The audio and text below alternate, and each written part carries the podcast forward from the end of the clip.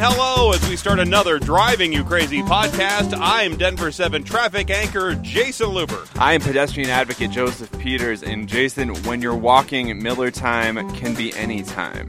When Yeah. you're driving, not so much.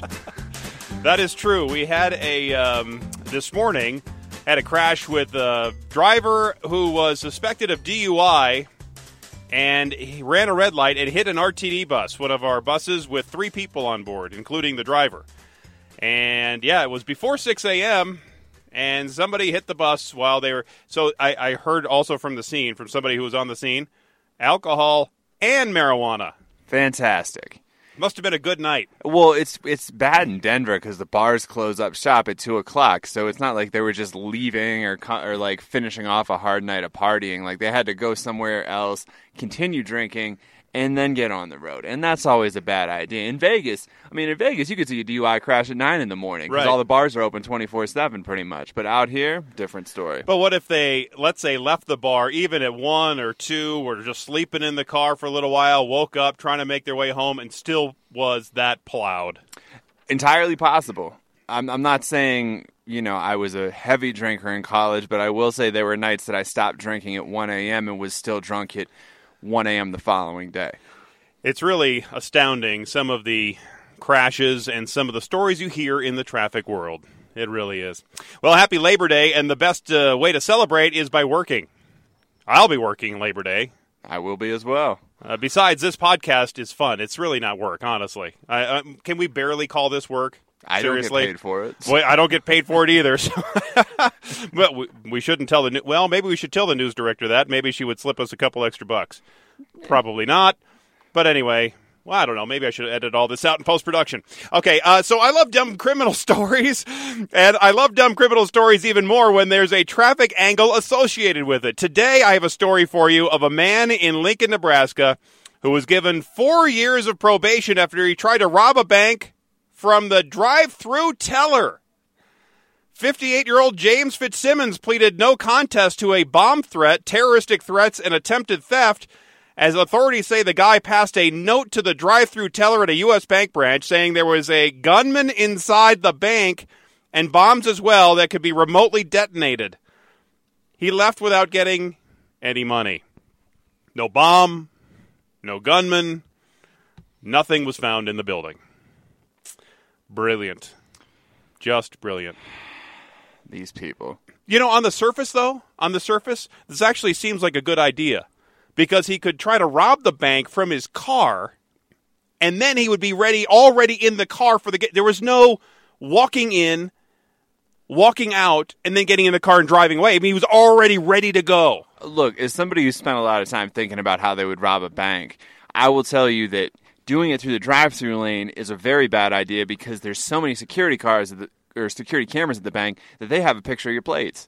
Like it's not going to be hard to find you. And how much point. money can they fit in that in that little tube? The mini in, in hyperloop? that, in that thing in the mini hyperloop, exactly. How much cash can they get in there? And then, don't you think it would be weighted down too much to get up into the hyperloop and then down to your car? It's true. And those things are always difficult to get. So whenever I got to the bank and you and you open that thing because it slides, you know, the tube slides, and then you try to get your bank deposit slip in there, it just oh, you never can get quite get it out right. I don't understand why they didn't make the bank deposit slip smaller in that case so that it would fit in the tube appropriately instead of having to like fold the top down or fold the bottom up. It, it's ridiculous. But look, the best getaway vehicle for a bank robbery is a bicycle to a car that's four blocks away. No cameras, Re- Have you thought about this? apparently.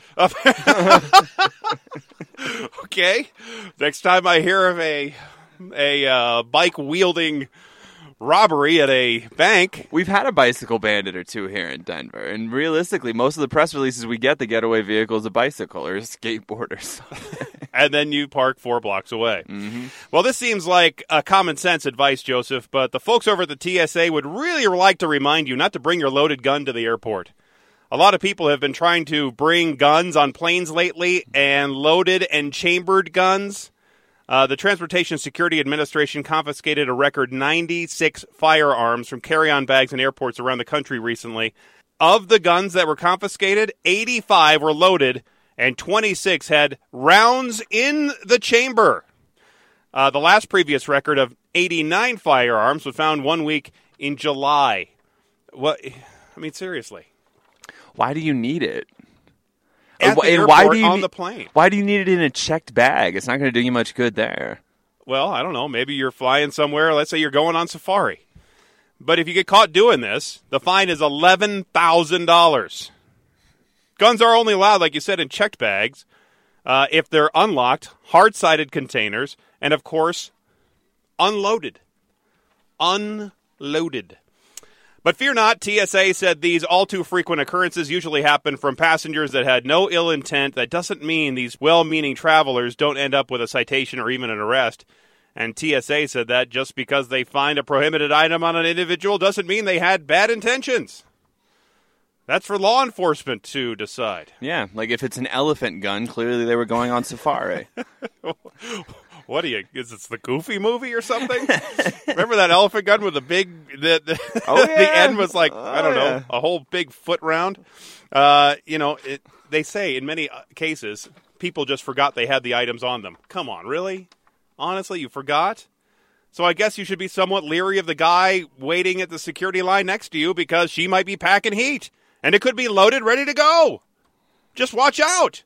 You never know. I mean, so when you hear them saying, uh, "Are you sure your water is uh, is that a water bottle, sir? You can't bring the water. No water bottles." Maybe they should be saying, "Anybody got a loaded gun on them? Anyone loaded guns?" how many how many loaded guns do you think they aren't finding? Well, I don't know, but I would hope all of them. you would hope. I would hope all of them. The the TSA, by the way, uh, so I have that Instagram page. About the only one I think I follow is uh, the TSA. They have a pretty good Instagram page, and you could even send them a message via Twitter if you have a question about what you could or could not bring on the airplane. And they're really good at responding, uh, not only there but also on their Instagram page. So if you have a question, they, somebody uh, tweeted them a picture recently of their jarts, their lawn darts. Lawn darts. Okay, I thought you meant jorts, as in jean shorts. and no, You can't bring either. Don't bring Not those the either. or the jorts, either one. One of the stories we covered this past week is when our transit agency, it's called RTD, they tested out this driverless shuttle in the parking lot over at Pepsi Center. On air, we made it sound like this is the greatest thing ever, and RTD was inviting people to come out and have a ride on this thing all right, because you know me, I'm a bit more pessimistic uh, about the about this thing, as you could imagine. So I said I have better things to do with my time. I said this on air. I have better things to do with my time than ride in a driverless shuttle in a parking lot at 12 miles an hour. I got some jeers and cheers there in the studio. We have a driverless train at the airport. I've been on it a hundred times. I, it's not new technology for me. I've I've been in driverless vehicles in my life. They're neat. I'll be impressed when I see this thing driverless driving in downtown Denver by itself or cruising down the interstate by itself. But probably not until then. it's hideous too. It looks like a Lego with sunglasses. Yeah, it's really silly. So as a follow up to that story, EasyMile, it's a the, the French maker of that that thing and other driverless shuttles, will open its US headquarters this fall over at the Panasonic campus that's right over near Denver International Airport. Yay! Isn't that a coincidence? Yay! How convenient. It's all about the money. All about the money. The company, which teamed up with RTD to demonstrate its autonomous EZ10 shuttles in Denver last week, is awaiting their uh, renovation of a 6,000 square foot office and warehouse space. They want it to be completed, and I, I you know what? I d- actually don't remember any of this in the original press release. Hmm. How convenient that they left all that information out of the original press release when they were driving this thing at 12 miles an hour in the Pepsi Center parking lot. Well, yeah, I can't ride around a warehouse in near the Denver International Airport. There's no there's no public good in that, but I can go in circles in a driverless shuttle in the Pepsi Center parking lot. Quote, there are only two employees in North America now, but we do have significant growth plans for the next two years, said Lauren Isaac with EasyMile. Our team will be focused on everything from sales and government regulations to technical deployments and vehicle maintenance. Isaac said the new office can easily fit 20 people. The company employs 90 people worldwide. EasyMile will be in the same building, if you're not familiar, with that, that houses this Panasonic Enterprise Solution Technology Center out there near the airport. It's, they have a RT or one of the uh, light rail stops right there too. They have a lot of land out there. Panasonic is got this effort to turn that entire area right there. They have all this land, and they want to make it this quote unquote smart city. It's an experiment where they're using solar power and renewable energy, and they have this autonomous little vehicle that travels around. They want to build, basically build their own private little town and then test all this stuff out as if it was the real world, which it really isn't. The company has previously said that it expects EasyMile shuttles to provide transportation to and from the nearby rail stop and office area and future residential communities. Let me make a bold prediction here and now, Joseph. Big and bold. That's what we're about. I predict there will be a future agreement with RTD and this company to provide driverless shuttles on our downtown 16th Street Mall. Right now, if you're not familiar, the one of the gems of Denver, downtown Denver, is 16th Street, and there's no nope, you can't drive there. There's only pedestrians, and then they have this free mall shuttle that drives up and down the. So you can just jump on and jump off, and it's all businesses and restaurants and shops and that sort of thing. And so I think within a couple of years, this is going to happen. It's going to be driverless shuttle. So all you current free mall shuttle drivers out there, you better start looking for a new job because RTD, in my opinion, I think, is looking to put you out of a job. There you go. I want to hate this idea because there's too many pedestrians on the 16th Street Mall and too many pedicabbers and too many idiots on bicycles and generally just too many people on that mall in my mind for a driverless car to be safe. But why not? Why well, not? yeah, well, we- I guess we're going to try it out in a real world situation with real life pedestrians. So there you go. That is your driving you crazy podcast, big and bold prediction of the week. Yeah. We need a stinger for that, man. You know what? It sounds a lot like those guys on those betting. Have you ever heard those betting shows on the weekends? Because I'll oh, flip I- around on my on my radio at night. Is, is the one you know? Call now and you'll get my big three locks of the week. Those shows are they're actually very entertaining. You know what? If they already knew who was going to win these games, then why are they telling us? If they already why why do they keep it? Why don't they keep that a secret and go make their thousand dollar or five or ten thousand dollar bet? Why do they need my? Oh, I know why they need my money to make up the losses from their previous gambling losses. I bet the house on Mayweather, Did you? for the record. I was so disappointed in that fight. I mean, it was hard not to be, right? It was very disappointing. I mean, he was punching him in the he- uh, the top of the head. Well, and this is this is the best point that I heard. There was no punching power there. It's not like anybody was scoring a knockout because they're both like five pounds each. So eh. And I was very disappointed in how gassed that McGregor got. He was wiped out, like within the second or third round. That's why he kept predicting that he was going to knock out Mayweather in the fourth round because he wasn't going to make it past the fourth round Exactly. physically. He was. What was he doing? Riding his bike? Was he just showing video of him riding his bike for ten seconds and then? I mean, all, all, honestly, all sprints training, no endurance, man. It'll get you. that's that's what boxing really is. It's more of an endurance sport, and you have to be able to go for an hour. Mm-hmm. It's crazy. Well, anyway, speaking of driverless cars, when you're driving and you see a road sign, let's say a simple stop sign, that has a sticker on it. Maybe it has some graffiti on it. You could probably think it. You know, you, all right. You're going to come up to there and you're going to go, you know, that's annoying, and, and why would somebody do that? But you keep on drawing, dr- uh, you keep on driving, but you know what that sign actually is and, and what it's telling you to do. That's the difference between humans and self-driving cars. Because engineers are trying to now to figure out a way to get self-driving car technology to not get confused when trying to read a sign that's been vandalized with either a sticker or either graffiti. Car makers have been investigating ways to protect autonomous cars against online hackers getting into the computer system, right? But more conventional attacks could confuse the vehicles into misreading road signs that would appear normal to human drivers. All you have to do is put a sticker or a poster on part of, or, or even the whole sign, and it, it, it could trick the smart car into ignoring a stop sign or another road sign. And obviously, that would pose an extreme driving hazard if you have these autonomous vehicles going right through stop signs. That, I mean, that's an easy way to do it. Researchers at the University of Washington looked at how hackers who gained access to the visual recognition software within the vehicle could create simple alterations to road signs that would then cause the car to misread them. The researchers said changes that trick learning algorithms, such as those used in driverless cars, can then cause them to misbehave in unexpected and potentially dangerous ways. They mean crash. Into other people or pedestrians Misbehave by crashing. and killing somebody. Wait till one of these things kills somebody. Then it's going to be that's that's when the wheels will fall off this whole deal. In one example, graffiti stickers were added to a stop sign, and, and the and the stickers read "Love Hate," and that caused the car to misread the sign, and it's and it thought it was then a speed limit sign reading 45 miles an hour. In another trick, the researchers printed out a right hand turn sign that almost looked identical to a legitimate one, but, but the little subtle co- color change caused the sign to be misinterpreted as a stop sign. So you could trick these cars into doing what you want them to do. I I mean, if you could trick a car into thinking a stop sign is a speed limit 65 sign, then it seems pretty dangerous. The team said they hoped the research could help build better defensive systems into autonomous vehicles. The danger of such an attack could see cars driving straight through intersections or coming to a dead stop in the middle of the road.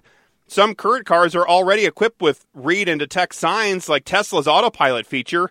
They, uh, you know, the vehicles there aren't programmed to react to the signs yet, but they at least they can read them. Uh, threats to self-driving cars that would normally not affect human drivers have proved tricky for researchers to counter. So, engineers over at Volvo they've been trying for a couple of years to teach their cars to avoid kangaroo collisions. While a team at Waymo was forced to develop a pair of tiny windscreen wipers to clean bird poop that mask the, the car's camera systems. Nature's going to get in the way of autonomous technology any way it can. So kangaroo collision, that's not traffic jargon. That's No. literally a collision with a kangaroo Or a wallaby. Or other marsupials. And I wonder how it would do in in a flooding situation like what we're having down in Houston. Because all these roads, they're not marked as it's closed from this point and that point. And with floods, it changes, it ebbs and flows, right? So while it might be able to be passable right at this moment, or you know when, for the most part, when water is at the curb or it could be a lot deeper. So as a human, we can we can just we can look at it and say, all right, I think we can make it through here. And there's other times you look and you go, all right, that's that's a bad idea. Well, can the autonomous cars do that too? I mean, how would a autonomous fleet of cars deal with a natural disaster like we're seeing in Houston? Um, I mean, they they're going to get there eventually. That's all a matter of just AI and how quickly can the programming language really be changed. It, it's fascinating stuff. Don't get me wrong. I I, th- I think we're going to get there a lot sooner than people realize. A lot sooner than people realize. It'll be interesting to see. And when those ro- robots do take over, Joseph, there'll be no place that'll be safe from them. Not even in the car wash. Hackers revealed how ridiculously easy it is to turn a mild, meaning, fully automated car wash into a violent, attacking monster after they remotely hijacked the system.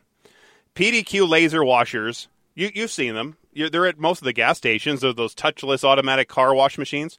Th- They're common all over the country. The machines can be programmed when to open the and, and close for the day, stay open 24 hours. Driver use that little code that you get on your receipt. And then you can pick the car wash type with a little touch screen when you drive into the thing. Now, the problem is that technicians can monitor their car washes over the internet. That's how the hackers can get in. Cybersecurity researchers say that a hacker can easily break into the system by guessing passwords that allow them access, and then they can take over. And from there, particularly violent hackers have a smorgasbord ways to kill you, and it, while you're in your car in the car wash. Go on. The car wash's software tracks where the car wash cycle is in the cycle, making it easy to know when the wash is about to end and when a vehicle could be exiting, right? An attacker could send an instantaneous command to close one or both of the doors to trap the vehicle inside, or open one door repeatedly to strike the vehicle a number of times as the driver is trying to flee. And they could also manipulate the mechanical arm there of the washing machine to hit the vehicle or spew water continuously, making it difficult for the trapped occupant to get out of the car. Let's say that breaks the window and starts spraying nonstop water and soap and foam inside your car. They didn't try this during their live tests, however, to avoid damaging, you know, the mechanical arm of the actual thing, but it's possible. This is a horror movie. This, Yes! this is literally a treatment for a horror movie. You drive into a car wash, the arm starts beating you over the head, and then you you try to drive off, and the oh my god, I love every minute of this. normally a software based safety mechanism would prevent the arm from actually hitting the vehicle, but the hackers were able to disable it. And the lead researcher in this thing said, We believe this is to be the first exploit of a connected de- device that causes the, de- the device to physically attack someone. With automation taking over our factory jobs, driving, uh, driving, and, and our food services, I, I, wouldn't have guessed that car washes could be the first to, to really put me in danger with autonomous, uh, you know, robots. But I guess it could be. So let me be the first one, right here and now, to warn you, the listening public, to to st- stay skeptical of the robot car washes and be aware that it might be trying to kill you. And when you see the multi-million dollar movie about the robot car wash that kills people in the middle of Tempe, Arizona, you know who wrote it. That that yes, that exactly right. Could you imagine that uh, having a having a camera in there and having somebody try to get out of their car and run around this thing while it's while it's trying to kill it? I mean, did they tape their tests? I, that's what I'm curious about. I feel like there's. I feel like this is proof that there's not enough hackers out there because if there were more hackers out there, we'd all be screwed. Oh yeah, no, exactly. Oh yeah, in a big way. Anyway.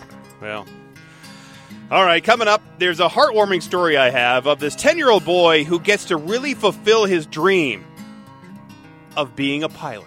However, it costs a couple of other pilots everything they have. That story and much, much more as the Driving You Crazy podcast continue.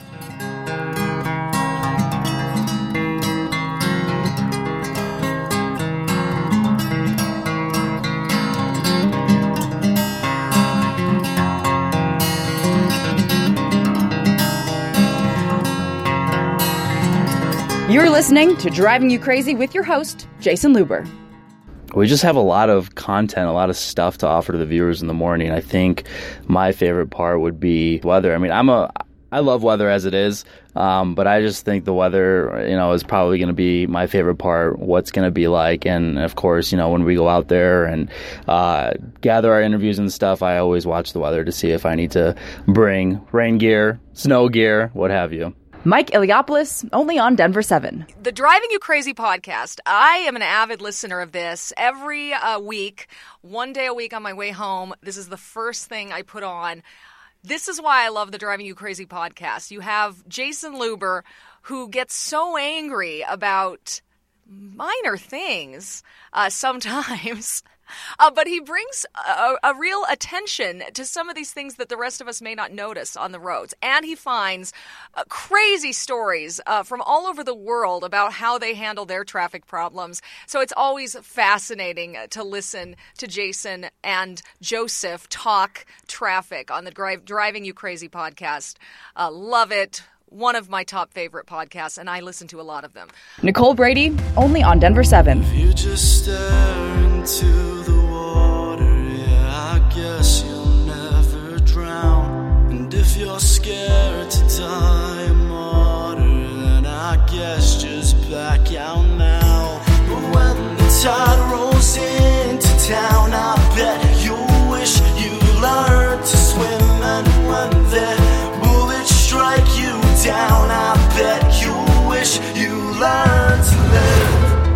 Welcome back to the best and only podcast of its kind, the Driving You Crazy podcast, now hosted on Podbean.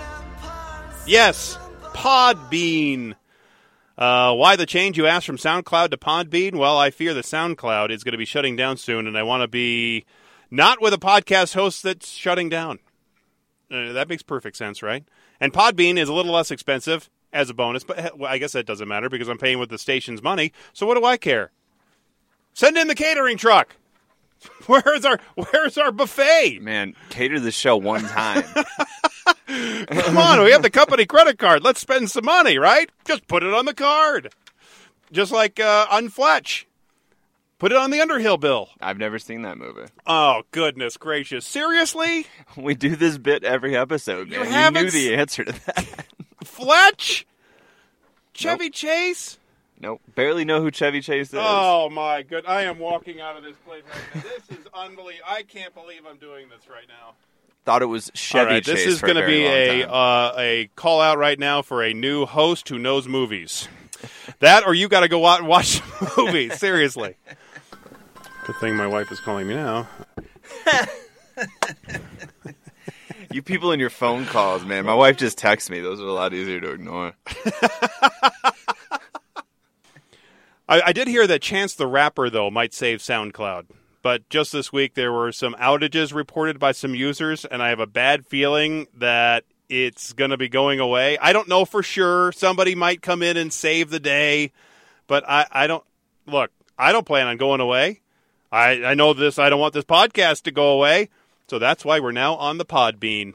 And I've been listening to. I've been using Podbean for a while, so I like Podbean. All of our loyal SoundCloud listeners, bye. What the, nice no, I mean. I, think you, I think you could probably still. I'm just going to put them all. I, I maybe SoundCloud. You could still hear it there. I don't know. Maybe I'll send the RSS feed that way, so you can maybe still hear it there. I guess. Uh, um.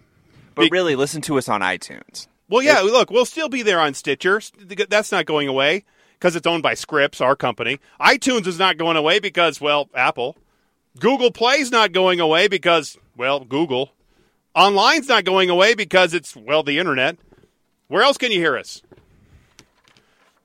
Tin tin can and a string. Uh, those are the only three I was aware of. Other apps, I'm sure. I can't. Re- I, I don't know right now, but If you haven't already left us a review on iTunes, Yeah. please go do that. You can give us five stars if you want to. You can give us four stars if you want to. If you're going to give us one star, just don't. Like, don't waste your time.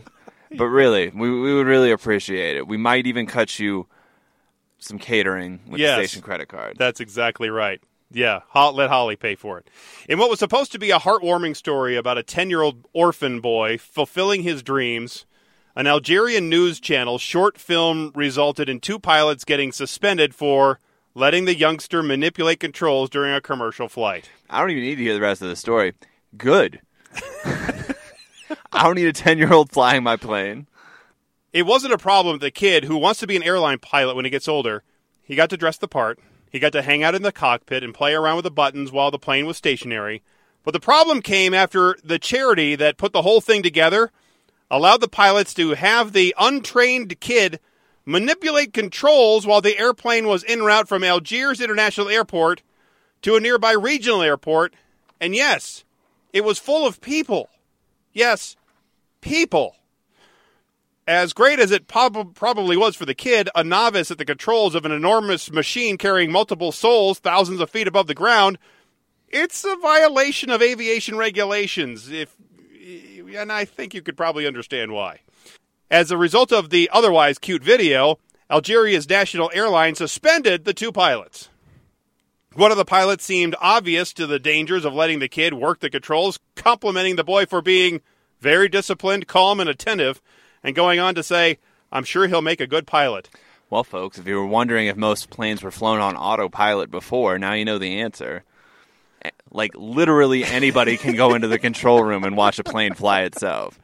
Though we don't know the true extent to which the child was really able to control the airplane, it's worth noting that back in 1994, all 75 people aboard Aeroflot Flight 593 died when the pilot allowed his 16 year old son into the cockpit and he accidentally pressed a pedal and sent the aircraft into a chaotic spin. Is that a real story? Yes. Wow. So, kids in the cockpit, folks, behind the controls, it's probably not a good idea, no matter if it's a make a wish, if it's a foster kid, if it's a whatever.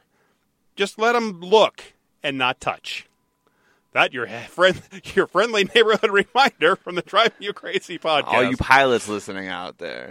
when I say the name Dyson, what, what's the first thing that comes to mind? Uh, legendary boxer Mike Dyson.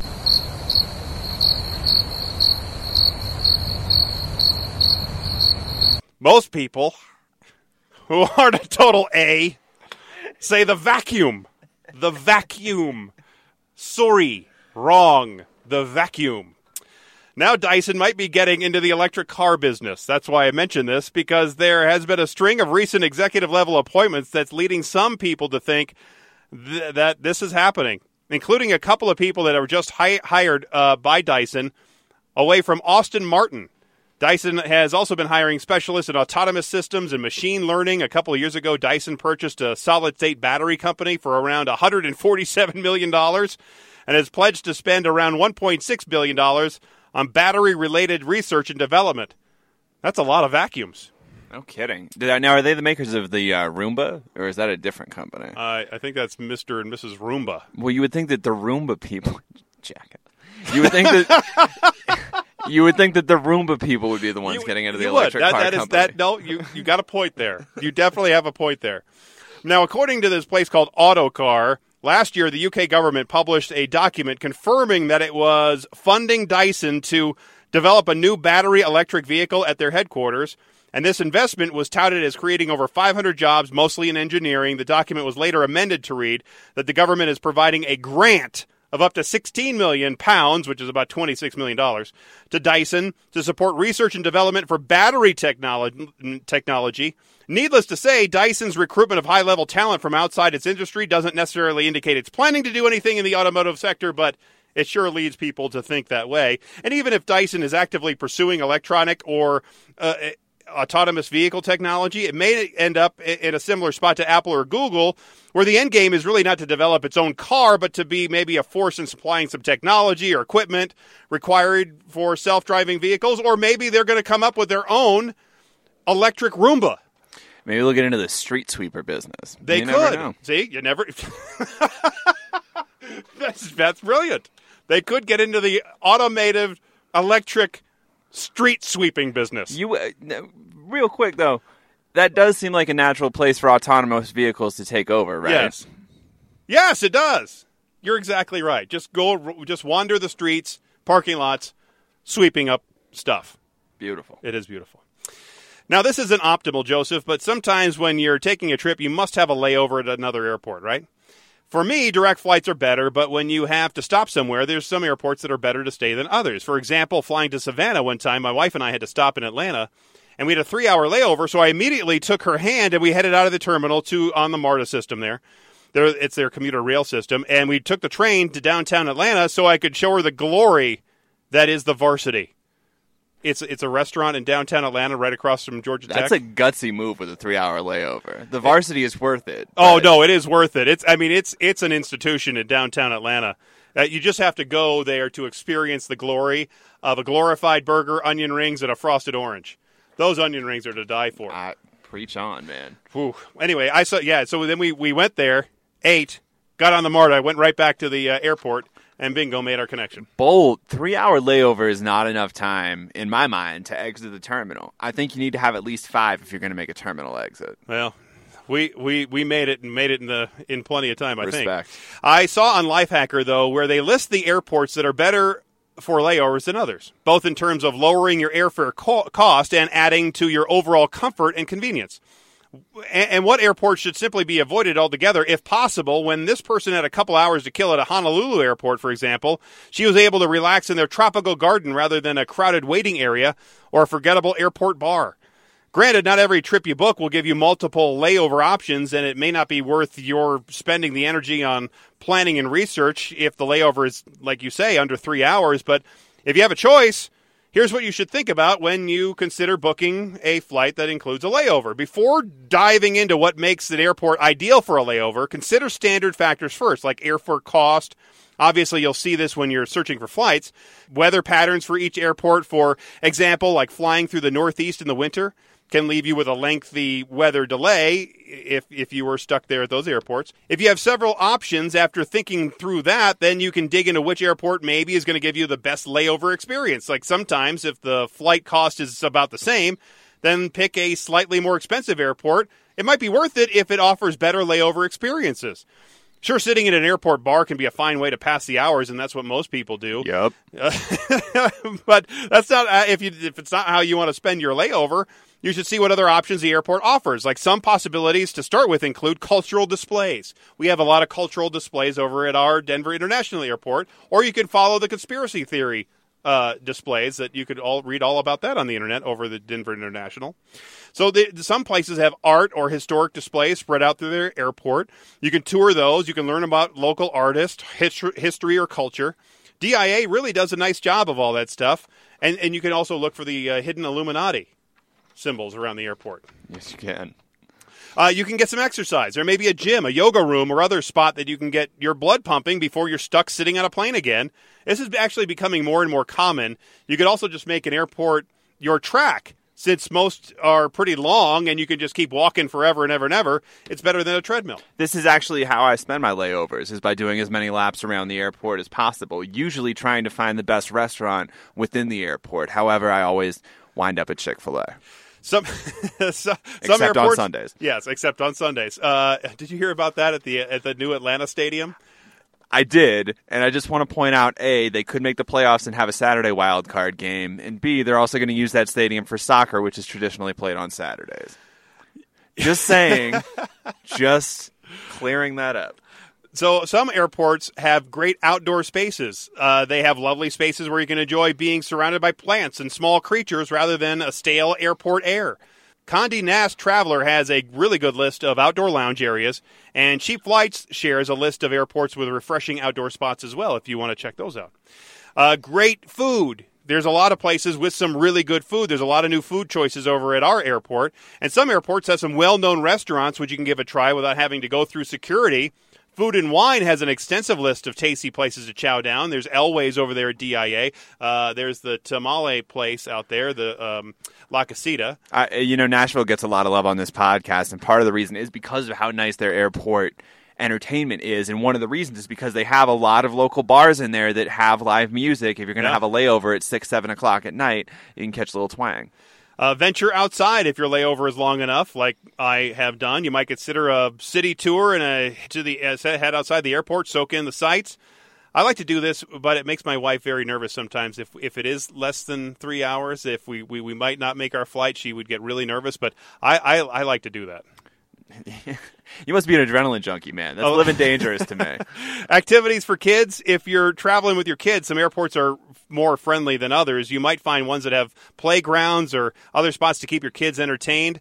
Most of the times I see the kids just turning things in the airport into toys or makeshift jungle gyms. There was a, I can't think of the airport right now, that had a little playground right there in the middle of the, between the gates. And the kids were just enjoying themselves. It was uh, a, a lot of fun for them. Uh, the Manchester International Airport in New Hampshire has a very limited arcade, but they do have an arcade with about nine machines in it, and you can race California speed against your best buddy. Oh, that's fun. See, right there. Uh, besides having a couple of ways to pass the time, you want to be comfortable during your layover, right? So you decide a couple of things related to comfort, which ones are most important to you, so that you can see if an airport will fulfill them. A few examples like lounge access. Many credit cards get you into these lounges where you can get the food or drinks or maybe a nice place to relax or take a nap. Like a captain's lounge, right? Well, yeah, because my, my American Express, I can get into some of these lounges. Um, they have their own Centurion lounge, which is pretty cool at some airports. I remember having to walk forever and ever and ever um, at the one in Miami to get to that one, but it was a nice lounge. So we spent a 10 p.m. to 6 no 10 p.m. to 8 a.m. layover in Dulles in Washington, and did not have access to a lounge. Too cheap for a hotel room. Slept in chairs. Hung out with the cleaning crew. It was one of the most miserable travel experiences of my life. None of the restaurants were open. Yeah. I don't think they have a lounge area at Dulles, especially not one that's open at one in the morning. So what I would say is, if you're going to plan one of these layovers, do it during daytime hours. Yeah, yeah. I, I remembered recently when I had to sleep in the uh, Orlando airport, Ooh. and they were and they were blasting their classical music, and then at the top and bottom of each hour uh, on on their PA system, the current local time is two thirty. Oh, Thanks, appreciate that. I was, it wasn't Mickey's voice. Ah. It would have been much more fun and entertaining. just a rotating cast of Disney characters. Yes, that would have been much better. Also, look for maybe Wi-Fi connectivity because workstations and those power a- outlets. You see everybody going for the power outlets, and some st- some of the airports now have really good stations where you can plug in and power up and watch your stuff. Well, and there's now at DIA. I don't know if you've been there recently, but they now have the outlets in between chairs in some of the stations. So it's, I mean, we're talking about, you know, 50 outlets in Yeah. one specific waiting area. But then you have everybody crammed into that one specific area, and that's that's no fun either. Uh, one other suggestion is that you should keep notes for future trips, and even if you jot down a quick, let's say one to five rating, so you quickly know whether you should spend a layover in that airport once again. I mean, but I like if I was going to do it again, have any kind of layovers, I'd try to set up maybe a little bit extra time so I could venture outside the airport, do my stuff, and then go enjoy the city, and then come back, especially if it's cities I've never been to. Well, especially if you're not dragging your kids around, right?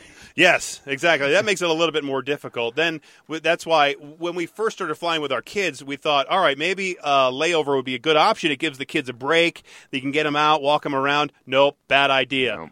Direct flights are always the best. Just plow through. Give them a couple of movies, plow through, get to wherever you're going. And the same can be said as your parents get older too, folks. If you got if you're traveling with parents in their 60s or 70s, that direct flight is going to be crucial because the more they're stopping, the crankier they're going to be when they finally touch down. And what I would always do is we would bring, I would bring like a extra peanut butter jelly sandwiches or some other snacks that they like specifically. They like. You just get a couple of Ziploc bags and you cram because you can get those through security. They they don't have a problem with food taking food. And I always take empty water bottles with me because they don't. They have a problem with the bottle when it's full, not when it's empty. So you can take that with you through security, and then you fill it up at your nearest water bottle, whatever, and then you can, and th- there you go. Or sometimes you bring those little drink mix packets, and then you can make their drink on the other side of security. I like that. I like that. So there are a lot of these little parent hacks that I've I've figured out over the years. Still haven't snuck Jack Daniels through to feed to him though.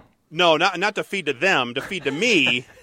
There's one time going to Vegas, I had a whole one of those quart bo- right. It, it was one of the quart bags. The whole thing was filled with those bottles. Oh, the whole thing. thing. And I said, they, they go, yeah, there's, that's not a problem. It's in the right bag, and you got it. You, here we go. And that was enough. Almost, I, I swear, this was. It it probably ended up being about 550 milliliters worth of stuff Very well done. almost a whole fifth of uh, a bottle there. And so, how is that not a hazard? Seriously, if I wanted to do something to the, why couldn't you uh, get flammable liquid? I could have brought, you know, pure Everclear, right? In those in those bottles, and then poured them in, and then there you go. You have a flammable liquid. Or a great way to get drunk. Either way, Take your pick. either way, either way. All right. Well, that ends, I guess, this another lovely edition of the Driving You Crazy podcast. Officially now moved over to the Podbean. So I think you still listen. Let us know if you can't listen on the uh, SoundCloud, or Right. or what happens to SoundCloud. I, I, we don't know. And if you're not listening on SoundCloud, Listen on iTunes, go to iTunes. and then put down a, a friendly, a nice, a nice comment and rating for us. There's a couple on there already. There's a couple, and I, I'm not going to say one of them is my brother-in-law, but I, I one of them one of them is my brother-in-law. Good work, J- Jason's BIL. Keep it up. But hey, at least it's a rating. There you go. Apple doesn't know who it is. I do. but it, hey, it works.